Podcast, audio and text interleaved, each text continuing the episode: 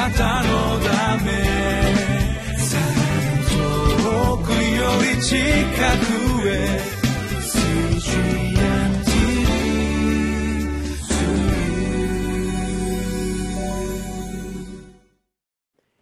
皆さんこんにちは。リビングライフの時間です。私は日本キリスト教団深沢教会牧師の斉藤敦と申します。本日も皆様と共に御言葉を味わってまいりましょう。6月25日月曜日の聖書の言葉は新約聖書使徒の働き9章10節から22節です。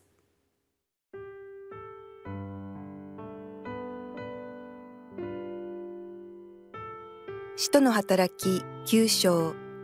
10節から22節さて、ダマスコにアナニアという弟子がいた。主が彼に幻の中で、アナニアよと言われたので、主よ、ここにおりますと答えた。すると主はこう言われた。立って、まっすぐという街路に行き、サウロというタルソ人をユダの家に訪ねなさい。そこで彼は祈っています。彼はアナニアというものが入ってきて、自分の上に手を置くと、目が再び見えるようになるのを幻で見たのです。しかしアナニアはこう答えた。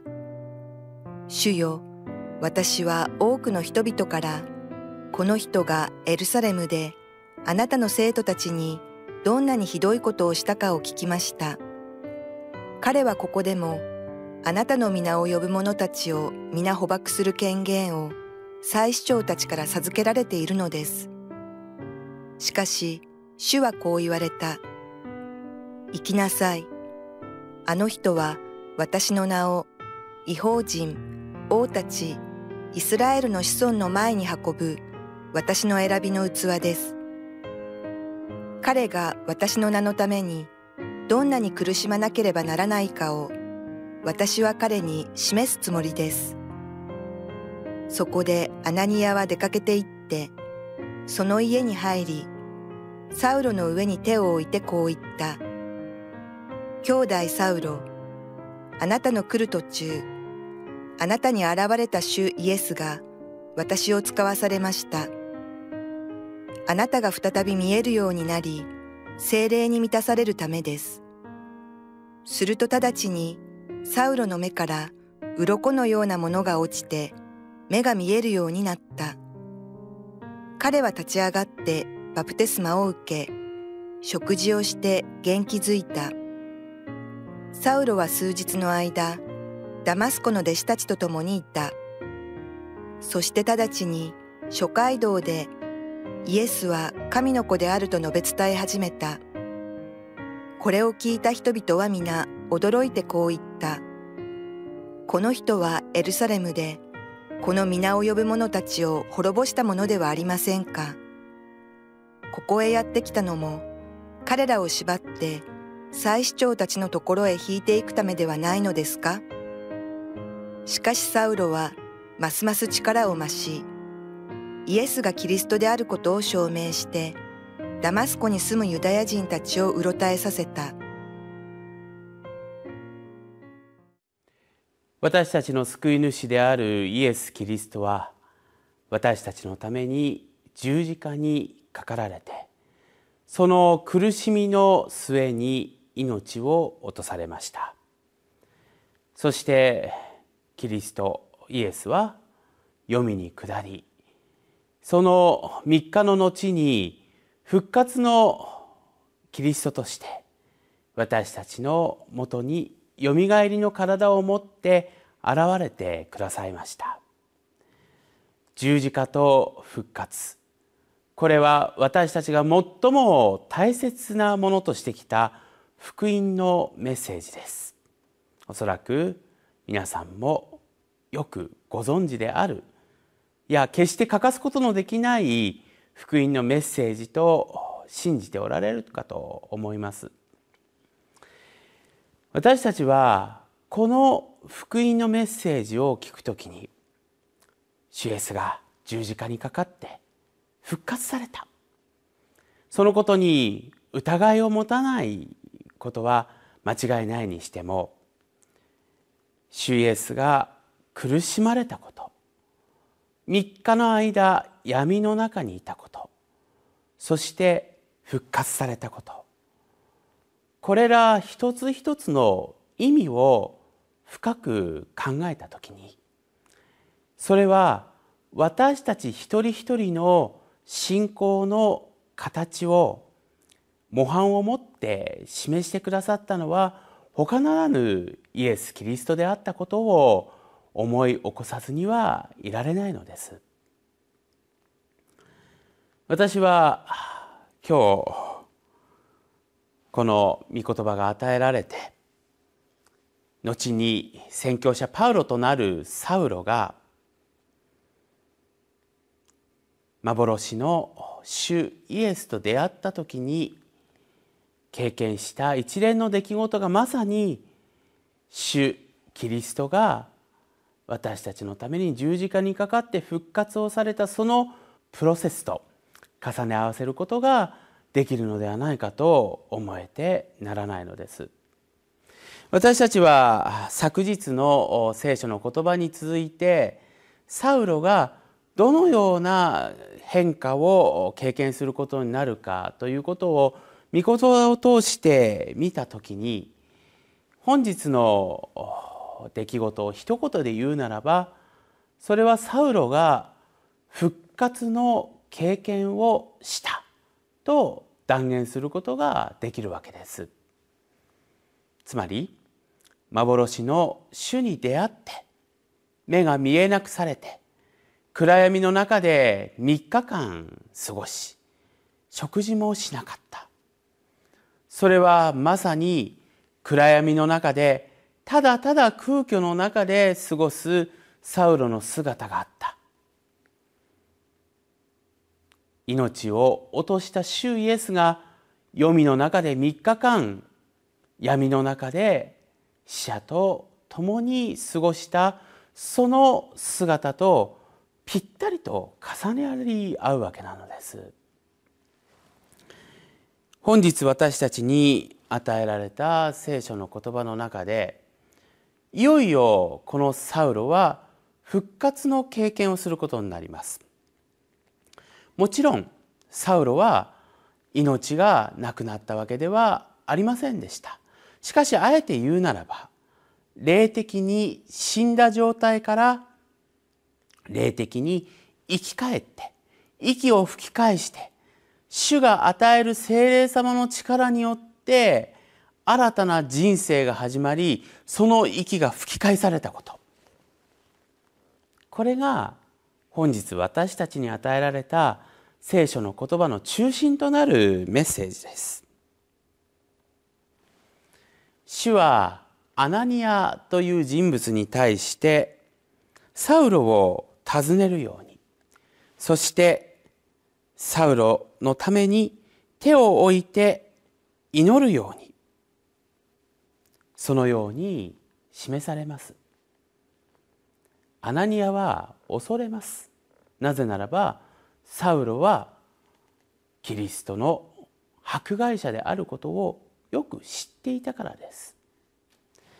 しかしにもかかわらずアナニアはそれが主の命令であることを信じて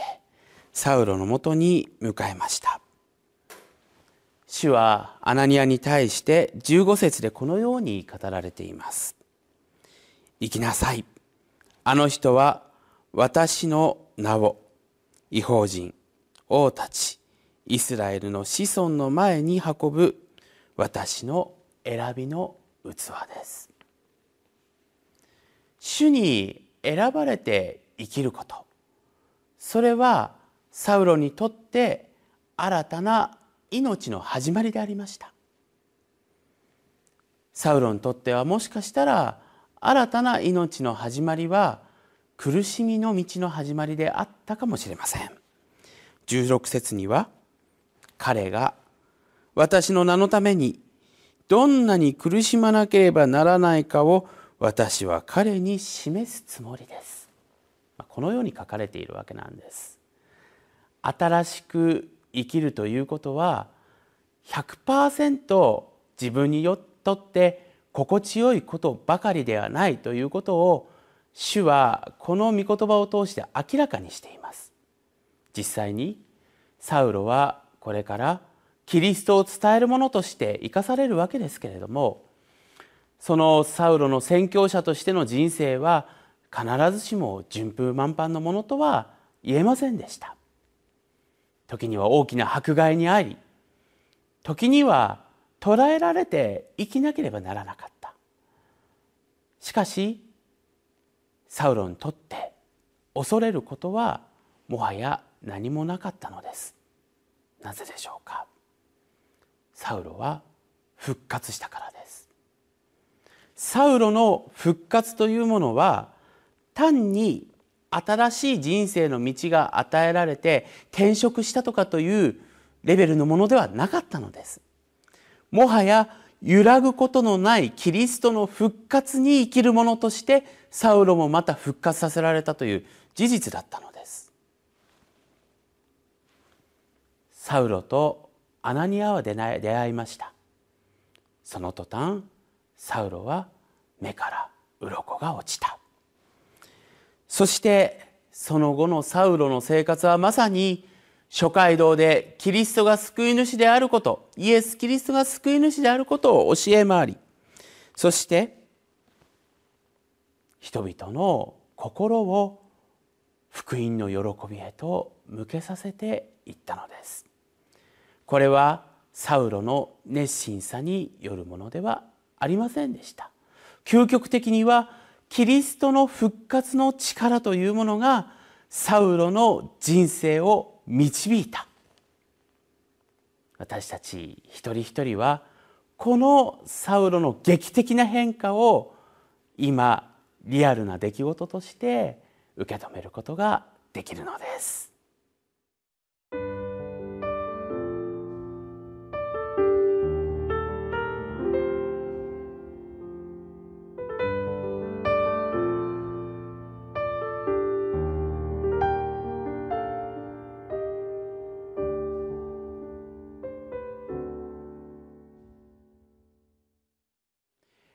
あなたにとっての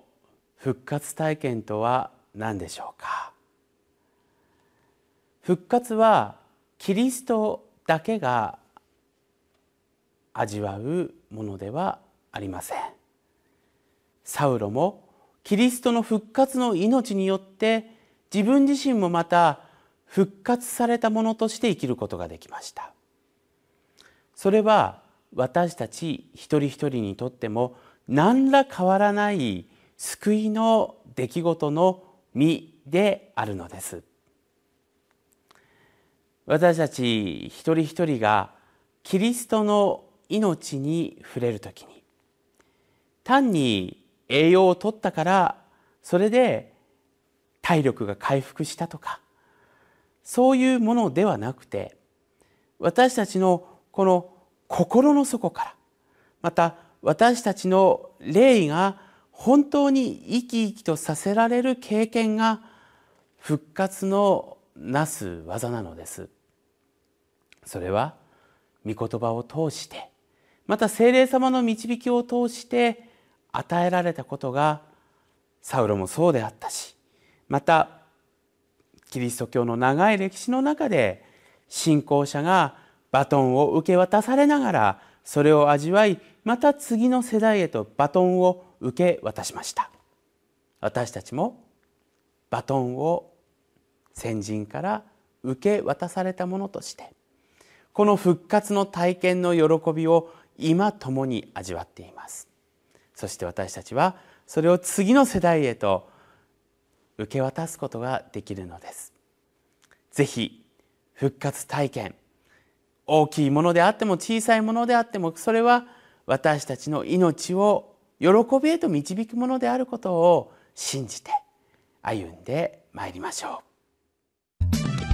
あなたのため遠くより近